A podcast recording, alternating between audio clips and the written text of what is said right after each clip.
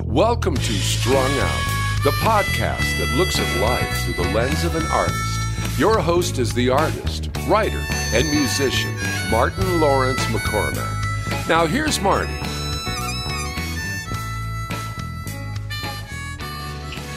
Hey, great to have you with us. Uh, this is the 64th podcast of Strung Out. Whoever thought that we were going to be uh, continuing, but we are continuing. And I have with me the Kilgubbin Project. And we're Two talking of the members, yeah. Two of the members. Yeah. And Sean Cleland is our. Sean, can you introduce your guest? I'm joined by my friend from County Dublin who's living in New York for the last 25 years, Mr. Niall O'Leary. Niall is uh, he's a, a wonderful musician. He plays accordion, he plays spoons, and he plays bodhrán, and he sings, and he's a great performer. And he's also a brilliant dancer. And Oh, wow. so uh, part of it is that we've been friends ever since he came here, but we've been kind of collaborators over the last couple of years, just Uh-huh. talking about playing Irish music for dancing and what that actually means. What It the- sounds so simple, but it isn't really. When did you come over? I came over 25 years ago and I just came for the summer, like a lot of Irish immigrants, and I decided to stay. And where are you living in New York? What part? I live in Greenwich Village, which is, uh, for anyone who doesn't know it, is a very vibrant part of town. There's a lot of people around all the time, and not as many around during the pandemic, but the buzz is back, I would say, in the last six months, definitely. Oh, that's very cool. Of course, Greenwich Village was where Dylan and the Clancy brothers, of course. It's Yeah. actually a, a, a vibrant, as you said, a vibrant music community, a lot of folk music, and its own musical melting Yeah. pot. And back in the 1920s, there was some guys went up on the top of the Washington Square Arch, and after a few drinks too many, declared Greenwich Village a republic. Oh, that's great. I went from living in one republic, the Republic of Ireland, to the Republic of Greenwich Village. Uh, I love that, where they, they just made their proclamation. That's typical New York. There you and go, I'm New sure York. no New Yorkers even took notice of it Yeah, at all. yeah, right. They're like, whatever. We'd be wasting a lot of time if we didn't jump right into a tune to start things off. Sure. So let's Yeah, do yeah. something right now, and then we're going to talk about Irish music, about how this project is. Yep. Tell us what we're going to hear. Let's start with one of the reels that we like to play. It's a very simple reel called the Red Haired Lass. Oh. And it's, it's a single reel, which means that it's eight bars. It's got two parts. The parts aren't repeated. It's in the key of G. Let's and hear it. just quick A first off. And the A, the other A. the live the Kilgubbin Project. All right. Count us in there, buddy. A very nice red, red haired girl. You're listening to Strung Out here, and I, I want to ask you guys, uh, starting with you, Niall. Um, what has it been like with the, the pandemic and playing live music? A lot of people would say it's been very problematic, but I would try to give it a more positive spin and say it's been very challenging. And to try and seek out uh, opportunities to play the music that would give us memories of what was normality is the thing. And so every time you go to sit down and play a few tunes, especially if you close your eyes, you're transported to another world. The reality is that everyone was in a different world for the last year and a half without closing their eyes. And so we're trying to make the best of it. And the fact that we enjoy playing the music, you'd say, triumphs over everything else. And that we've had lost a lot less opportunities to be appreciated in our art because there's been so little public performance compared Oh, to what happened yeah. before. But we still enjoy playing it, is the point. And I realise now, certainly playing for the Irish dancing competitions, I didn't do any of it for six months initially, from March to September last year. And I feel it's more special now. And I almost feel it's more of a privilege that I get to do it. I'm, I'm more aware of, like, how honoured it is to get to do it. When it was taken away from you, you're, you value it more. the fact that we can't do it like we, we Yeah. did it in the past. I love the fact you, you bring up the transformative nature of music and Irish music in particular. Hmm. I think that's always been something about Irish music, at least to the people that came from Ireland and the generations here. It was transformative. It was the one thing that kind of connected you with home. Yeah. And Sean, you have blossomed during the pandemic, if you would. Yeah. You've, it's taken off for you. I have a lot of friends that play classical music and that play jazz, and I think that those of us that play independent musics and folk musics and ethnic musics, we might have a little bit luckier mm-hmm. in that we were able to do Zoom teaching pretty easily. We didn't have some of the same preconceptions about what you can or cannot do. A lot of us made quick transitions, not only teaching on Zoom and other platforms, but also creating new content. And that was one of the things that Niall and I did. We had lots of conversations, lots of playing. What else are we going to do for those scary kind of first eight months? What the heck else? I was going to the grocery store and washing all my clothes, including my winter jacket, when I would come home. So, like, you know, the rest of the time I'm on Zoom, and thank goodness I've got Zoom. Never mind being able to cobble together a living. It allowed me to keep connecting in ways that were fascinating. Yeah. Do you guys feel like we're going to be going back to the way it was? I think the way that it was is gone. I think so, we're going, too. We're in a hybrid world now. That's what I feel. Yeah, I think so. And it's about adjusting one's mindset to be participating fully in the new reality. That um, people who are resisting it, I feel, need to stop resisting it. You're right. Yeah. I only do this like that. Yeah. you can't say things like that anymore. Like- No, no, hell no. Yeah, I make saddles. Oh, guess what? We're not going to ride horses anymore unless you're Amish or you know you live in Colorado. Right, right. You're like, yeah, okay. It is kind of that Yeah. thing, though. It- Yeah, it's it's where like, oh, you know it's, it's oh. a brave new world. You have to be willing to wear many different hats. Yeah. Let the train go by. Nice gentle train. Oh yeah, It's lovely we get a moment to gather our thoughts every 10 minutes or so. yeah. No, I just might leave it in too because I always say, "No, this is live. You're going to hear the dogs barking, the planes trying to land in the yard." We're talking with Niall and, and Sean, two members of the Kilgubbin Project. How'd you come up with that name? Where is Kilgubbin? When immigrants came, especially the sort of unwashed immigrants from Europe, but in particular the Catholic ones from Italy and Ireland, they were often put in areas, hmm. partially because to come to Chicago, it wasn't like going to New York where you hopped off a ship or Philadelphia, you hopped off a ship wherever you're from. There are no ships that came here. So you came to New York or Philadelphia, you hopped off a ship, and then somebody transported you or you made your way to Chicago, right? So you come here often because jobs and most people are not speak English, and then they're like there are no jobs, and they were it was just it was BS. So the Irish in particular lived in these shanty towns, right? That's what you hear shanty Irish, uh, lace curtain Irish. That comes from these things they they called them shanty towns. Probably shanty is a word in Gaelic, I'm sure, but in Chicago they were either called shanty towns or patches, and there were two big ones. There's one on the south side around Bridgeport, and not far from where the Chicago fire started and all that stuff always built near water, like near polluted water. And then the other one was called Kilgubbin, which first group were from Cork, near a place named Kilgubbin. And it was at Goose Island. It's what Goose Island is now. Really? Yeah, it was basically where the, the Chicago River meets, and there were tanneries and there were factories just dumping crap into the water. And like, here's this crappy land. There's no cops. We don't care. We're living downtown. We're living in some nice place near near the lake. Do whatever you want, you Irish people.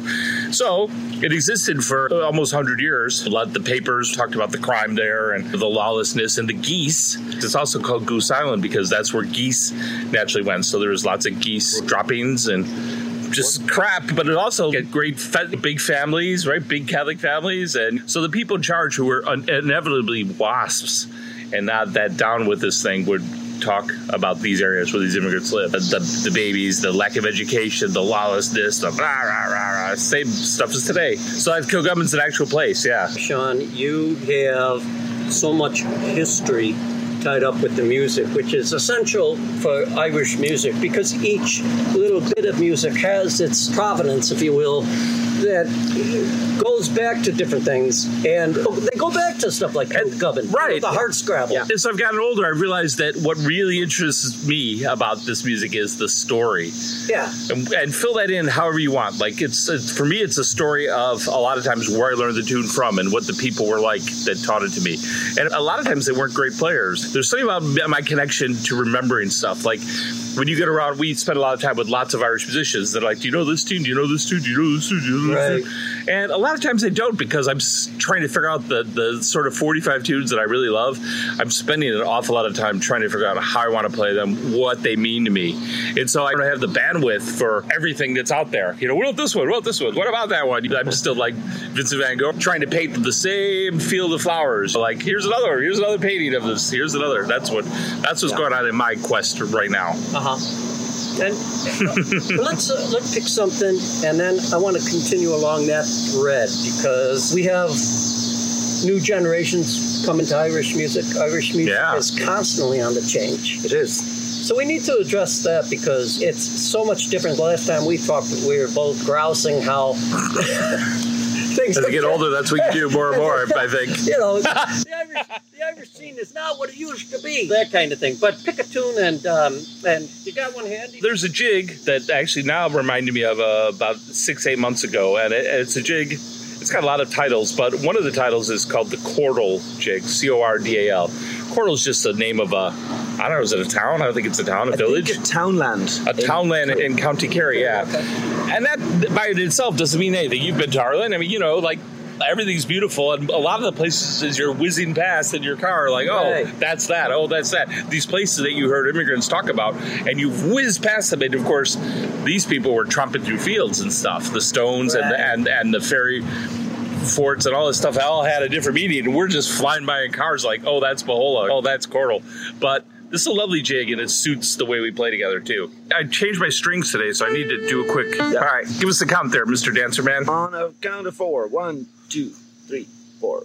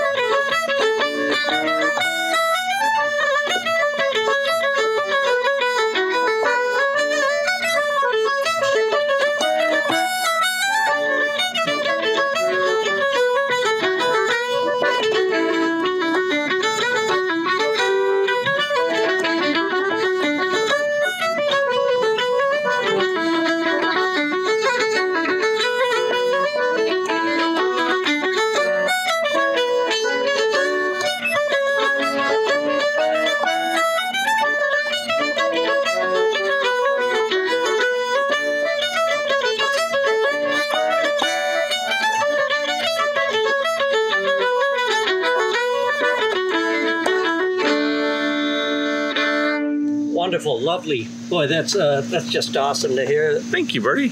I love what you were saying about blasting past some of these places like Bohola. you Yeah. know, and I was in a band called Bohola for 10 years, and every time I've driven past Bohola, it's like, there's Bohola. And this meant so much to all these people who are from around there. That was the closest lodge point. And I've, I've never walked around. I, there's a song, Two Pubs in Bohola, whatever. This was these were magical places for people that grew up there, but it's these are just places. In the modern world, it's different. our perception of things like that, in some degree, has been guilty for changing our perceptions of the music because Probably, yeah. It's all available now, so everything is. Uh, much more. I mean, that that idea of the pedestrian society go that far. They didn't go that far, and they did a lot of walking. Yeah, Martin Hayes, the great fiddle player, told me at some point his father, when he was a young man, got a bicycle. And so mainly they didn't have a car. And so an aunt in America and sent them a, a sort of phonograph machine that could play 78s. Oh wow! So this thing arrived. This is a very big deal, right? It arrives in this, you know, rural place in East Clare, and it arrives, and sure, the belt doesn't work. So somehow, in this sort of pre-phone era, Martin's father figures out that he could get one of these things in Limerick, sixty miles away, Yeah. easily. Right. So doesn't he like cycle off to Limerick? And he does it in one day, but it's a whole day of like cycling in these terrible roads through Ennis or however you get to, to Yeah. Limerick. It's like uh, just to get this thing, and that's being a different kind of connection. It reminds me of being a kid. We're recording this in in Rogers Park. And whenever Niall's in town, I drive him around these areas because I grew up around here, and I, and I have these memories of walking down all these streets and stuff. So I was like, yeah, yeah, that's right. And Right. It's like that, except with fairies and, and spirits and beautiful ancient Gaelic names of townlands and grass and stuff, and cows and rain. Well, you can't, yeah, you got to keep the rain in there. The music that we have now, and people that have not grown up in that kind of element, how do they capture that energy? Niall, when you're teaching, when you're trying to play this music, how do you present it in such a way that they, they're never going to set foot in that time or that place? Yeah. So, how does the music transcend that, that transportation part? I feel very fortunate that like when I grew up in Ireland, like my parents are from County Kerry, and we always had the radio on with the Irish music. We didn't have to go looking for it; it was there in the background while Yeah. we were going around the house doing various things. And clearly, for most children growing up in America, they wouldn't have that, or elsewhere Yeah. in the world, you'd say. Yeah. And so it's one thing to be exposed to the music without realizing it, which is basically what happened to me. But a lot of people, they have to specifically go searching for it. So I definitely encourage, whether it's dancers I'm teaching, whether it's musicians, I encourage them to go and seek out the best music and the best dancing to get inspired by, you know? Mm-hmm. And so that's the difference. Nowadays, you can seek it out. But even compared to maybe 20, 30 years ago, it's so much more easily accessible now. There's so much information you have literally on your phone. You don't even have to go looking in old record stores to find Right. old music. Guide is crucial. If you find a guide or two who could tell you that, in their own opinion, and go on the limb and say that's good, that's not good. I know that's not a modern thing to, to do, but I think it's maybe essential. And to find a guide like that, what does a person have to do? Yeah. How do you find and how do you find a good guide? This is an interesting thing because there's lots of people purporting to be guides and they maybe aren't so good. Yep. I don't know. You Well, just have to keep trying. You As you point out, you can go onto YouTube and you can get somebody that might walk the walk. Do they actually talk? You know what I mean by, by Yeah, yeah. feeling the music mm-hmm. in, in such a way, Irish music especially. Yeah, anybody can play it, but can they play it with the feeling that Right. that, Yeah. that connection? So much of it ha- is in, incumbent upon the historical notion of it, Yeah, Uh, you need a good, yeah. And it's a difficult thing. And it's a talky thing. When you find the guide is often going to tell you stories about themselves and about this connection and that, and where they did this and that and this, and what they heard about that and this person and blah blah blah. So on one hand, it's like a really small town sort of vibe where we're talking about people we know, even if we don't really know those people. We're talking about because there are still like in the pantheon of great players, there's still lots of people who either knew all these great players or are some of the great players are still alive, and so if you really delve in, you'll talk to Liz Carroll and she'll tell you about Johnny McGreevy, and Right. now you've got the connection. Yeah. You- And you- then there's the idea about the music is just passing through people from generation to generation. And it's that there are certain people where you can see a clear lineage of their grandparents, their parents. But there's other people, like you're saying, who are completely new to it, but they become subsumed by it and it takes over their lives in a good way and they become all about it. If you surround yourself with the right people and with the right influences, you can become like really good at doing Yeah. something like that. I think of my Japanese bodhrán player, Takeshi Horiuchi, who has probably been to Ireland more times than I will ever be in my life. Yeah. He was totally taken. When the Japanese do something, they rock it hard. and they rock it hard. And he's over. The, he, he gets over to Ireland, and he's played with the the best, and sat in sessions. And he considers himself, I think, more Irish than Japanese. Let me ask you this way, guys: Can it be argued? Let's say, let's just pick a random country. Let's say Sweden, that somebody could have authentic Irish music in Sweden without ever setting foot in Ireland. I don't know if about without ever setting foot in Ireland, but what you have, uh, I, I you might know this guy or not, but James Conway, James Jimmy James Conway. Yeah. So James Conway, his father's from Kerry, his mother's from Donegal, and he grew up playing Irish music. But when he was about ten, he decided he loved Chicago blues. But he's not black; he's Right. a white, Irishy, freckly guy. But when he started taking the bus at first down to the hardcore blues clubs, 47th Street and Teresa's and places, and just showing up, and pretty soon, by the time he's 22, he's hanging out in the dressing room with these guys who are not only a different race and different everything, but they're probably 30 years older than him. Mm-hmm. And he's just hanging out and he's hearing their stories, and maybe they're handing him some whatever they're drinking, which is not what he would grow up drinking. Mm. He grew up drinking pints of Guinness or whatever. And so I think that if you're from Sweden, in fact, I can think of musicians from Europe that Sure. are great Irish players, but at some point they have to go to Ireland or they have to find somebody, they have to learn about all that stuff. So you're still German, you're still, you've got all those things that are German, but you spend enough time there that you've learned it and you realize that it's not just notes on a piece of paper that you've memorized because you're a good memorizer Yeah. or some crap like that. So you got to go to the home office, You got to go to the home office, Yeah. yeah. so to speak. The best way. It's it is the best way. I still think so today. I, I think that that you have to at some point, and I, I think it ties into what you're talking about. Literally walking around the land and trying You need to, to walk just- around ladder. You need somebody to drive you around and point out stuff. And like my parents listened to the Clancy Brothers and stuff. We listened to Jigs Sure. and Reels and things. Oh, yeah. So I had to seek it out. But I was about 13 when I started, so it was a pretty early age. And we had the random collections where there would be the Gallowglass Céilí Band or something on there, or some crazy some crazy piping thing. And I would listen to it on my LPs, but really I was singing along with the Clancy Brothers or whoever.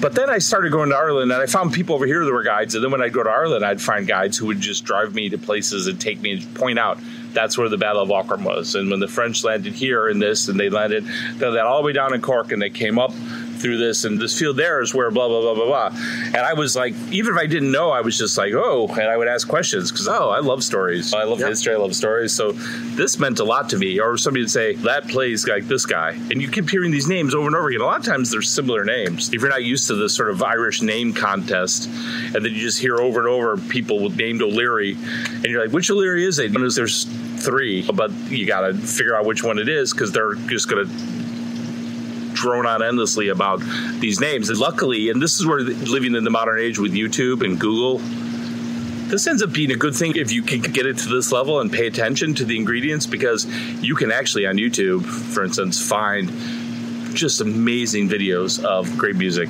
Yeah. like the old stuff, like the people digitized and put up there. So, granted, it's not from 1890, but it is from 1950, 1960. You can find John Doherty, you can find Bobby Casey, Willie Clancy, Michael Coleman. You can find this stuff, and if you really like, now you can see it imitate and go, oh, Yep. like look at But as that. we were saying, if you just type in reel or jig in YouTube, it's not going to come up. It's not the most searched stuff. Right. But if you know the right search words to put in, then you, it's right there for you. I would I would like to have you guys play one more tune. I am so enjoying this because this is right up my alley. You know, yeah, you're a talker too. Yeah. You're a story guy yourself. And playing Yeah, Irish. I with tend to it. surround myself with people like you guys. it's I my mean, I'm always thinking somebody like you, Niall, come up with a tune in Greenwich Village, and it takes off from Greenwich Village, and it becomes its own thing, and it's Irish music. But if now you have to take somebody around Greenwich Village, you know what I mean? Oh, yeah. You know, So there's that. Trans- Yeah, that is interesting. Yeah. Yep. You know. And I'll tell you one of the things, and one of the reasons why Niall and I get along too is that he's not adverse. Like sometimes the people from Ireland, they might make livings playing in bars and singing like those Irish American songs and those mm-hmm. ballad songs and stuff, and but they really don't like them. But secretly, Niall likes all that stuff too, and that's the American, and this is stuff you like as well. and so this is a separate but parallel universe here, and so I'm also part of that thing, and I'm like, ooh, that's interesting. Wrap my head around that. Which Irish, uh, America, Irish, you know, versus Ireland, like they've there's what, yeah, like I'm. Well, I love the interplay with Yeah. it and how really the, the spawning of American music, I argue. one of the big Yeah, ingredients. parse it out. It's Irish music, okay? Irish folk music that went down to the telling the ballads and stuff. I brought two sets of spoons, and I'm trying to decide which spoons sound better on the on the wireless, as we used to say. Yeah. So these are plastic spoons, Fantastic. And they're hollow inside. So there's, there's a nice ring to them. And these other ones now are more traditional metal soup spoons, and so they're a little bit louder and prouder. I like them both. We have to decide which one. Yeah. Um, So you decide. You're What the I- head honcho, as you my know what I father would used to like say. to, I, I would like to try the plastic ones just for the hell of it because I think um, I've never seen that before. All right. Cool. yep. They're made specifically for playing the spoons, I'm guessing. They're actually made specifically for. Bubble iced tea. Get out Right, of see, they're hollow, and Yeah, there's like a so there's thingy a there. straw. They're like They're they're, like a basically straw. Oh my God. And then you scoop up the bubbles with the spoon. Oh my God! Is that a hoot? I thought you could have pulled the wool over my eyes and said, "Yeah, I had to, I had to have these uh, handcrafted." Yeah. But I flew to the factory in Burma. So, so now, folks, uh, if I could uh, explain, green. Green have for- green for Ireland with a, a hole at the end and, and, and hollow in the inside. So giving a real kind of almost like uh, a bones kind of quality, I Indeed, think, to it. indeed. Yes. yeah. All right, what are we going to hear here? I'm going to play at least one reel called George White's Favorite. I might go into a reel, The Bird in the Bush, depending on how well it's going and if there's a train going by or not. These are two reels that the old timers played all the time. And I've been messing around uh, with them, and I've played them at a slightly different key that might actually sound cool with those green spoons. All right.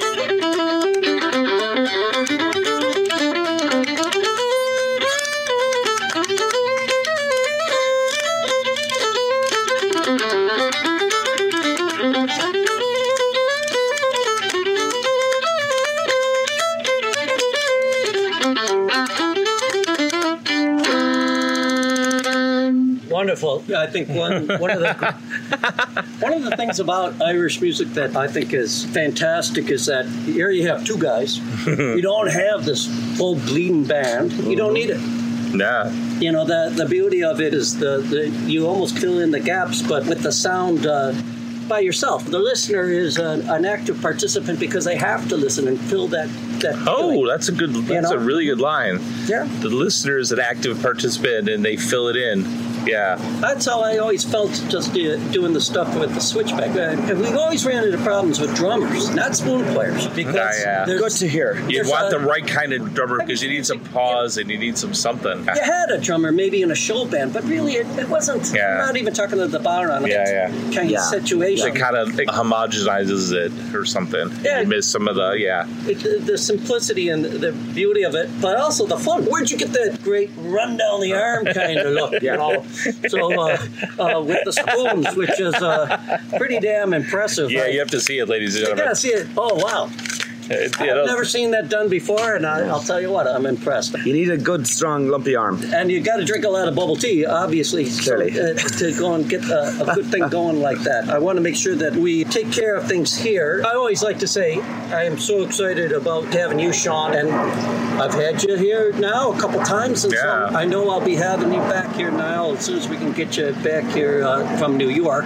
It's only the next town over. Why don't you guys play us out on one last tune for Strung Out? And All right, Al great. and Sean, I want to thank you so much for being on Strung Out. You're Talk very to you guys welcome. Next week, okay? Before we go, we need to address the elephant in the room. My long lost ancestor, Mrs. O'Leary, and her cow. She didn't do it. there you go. Yeah, yeah. He's innocent. The cow. yeah. But it was a party at their house. Yeah, that's apparently true. where it starts. I was in a thing on Channel 11 where I played fiddle, and they there was a fiddle player over from Ireland. In the patch, it was the patch near Bridgeport. I'll, I'll tell you the first tune we're going to play now. You can pick the second one. So, this tune, it's considered a super simple tune, blah blah blah. But it was first discovered in Chicago about 1903, and it was collected by, uh, and by me collected, these guys said, where are you from? And he said, uh, I'm from blah, blah, blah. And they said, what tunes do you have? And he played this tune. And these men who were all police in the Chicago police, including the chief of police, Francis O'Neill, his uh, sergeant named James O'Neill, different parts of Ireland, uh, a guy named Pat Mahoney. There were four or five of these guys, all of them from Ireland. And they were over at this, the Levee district, which is like the one with the, the bad part of town on the west side. They met this young guy from Ireland named Georgie West and he had three tunes that they'd never heard before. One of them, "The Boys of Blue Hill." This hornpipe comes from where they roared over to this guy's house in their police cars, and right in the process, they had Georgie playing the fiddle, and they wrote it down, Isn't that and they put it in the book, Yeah. and then everyone else learned it from there. And the Boys of Blue Hill, of course, that's Yeah. one of my favorites, actually. Sure. It's my mother's favorite hornpipe as well. Is it really? It is, yeah. Uh, it's a great So one. if, if yeah. you have a switch, you just go into it. Okay, Or we'll we'll go just into one in. G maybe, yeah. All right, cool. Okay, great. All right. One, One. two, three.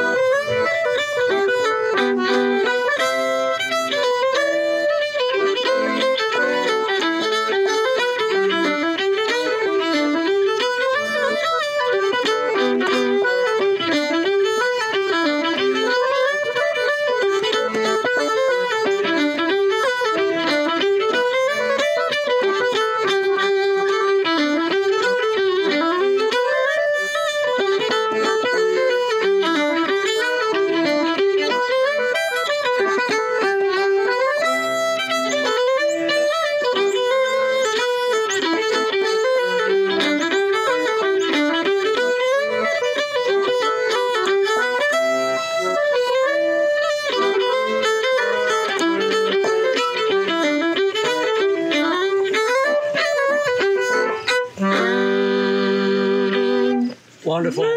Once again, thank you, Sean. Thank you, Niall. You're very welcome, sir. For everybody else listening, go to Milamaogot and Slam. All right. Very That's good. cool. Very good. Really. Thank you for listening. For more information about this show or a transcript, visit martinmccormack.com. While there, sign up for our newsletter. See you next time on Strung Out.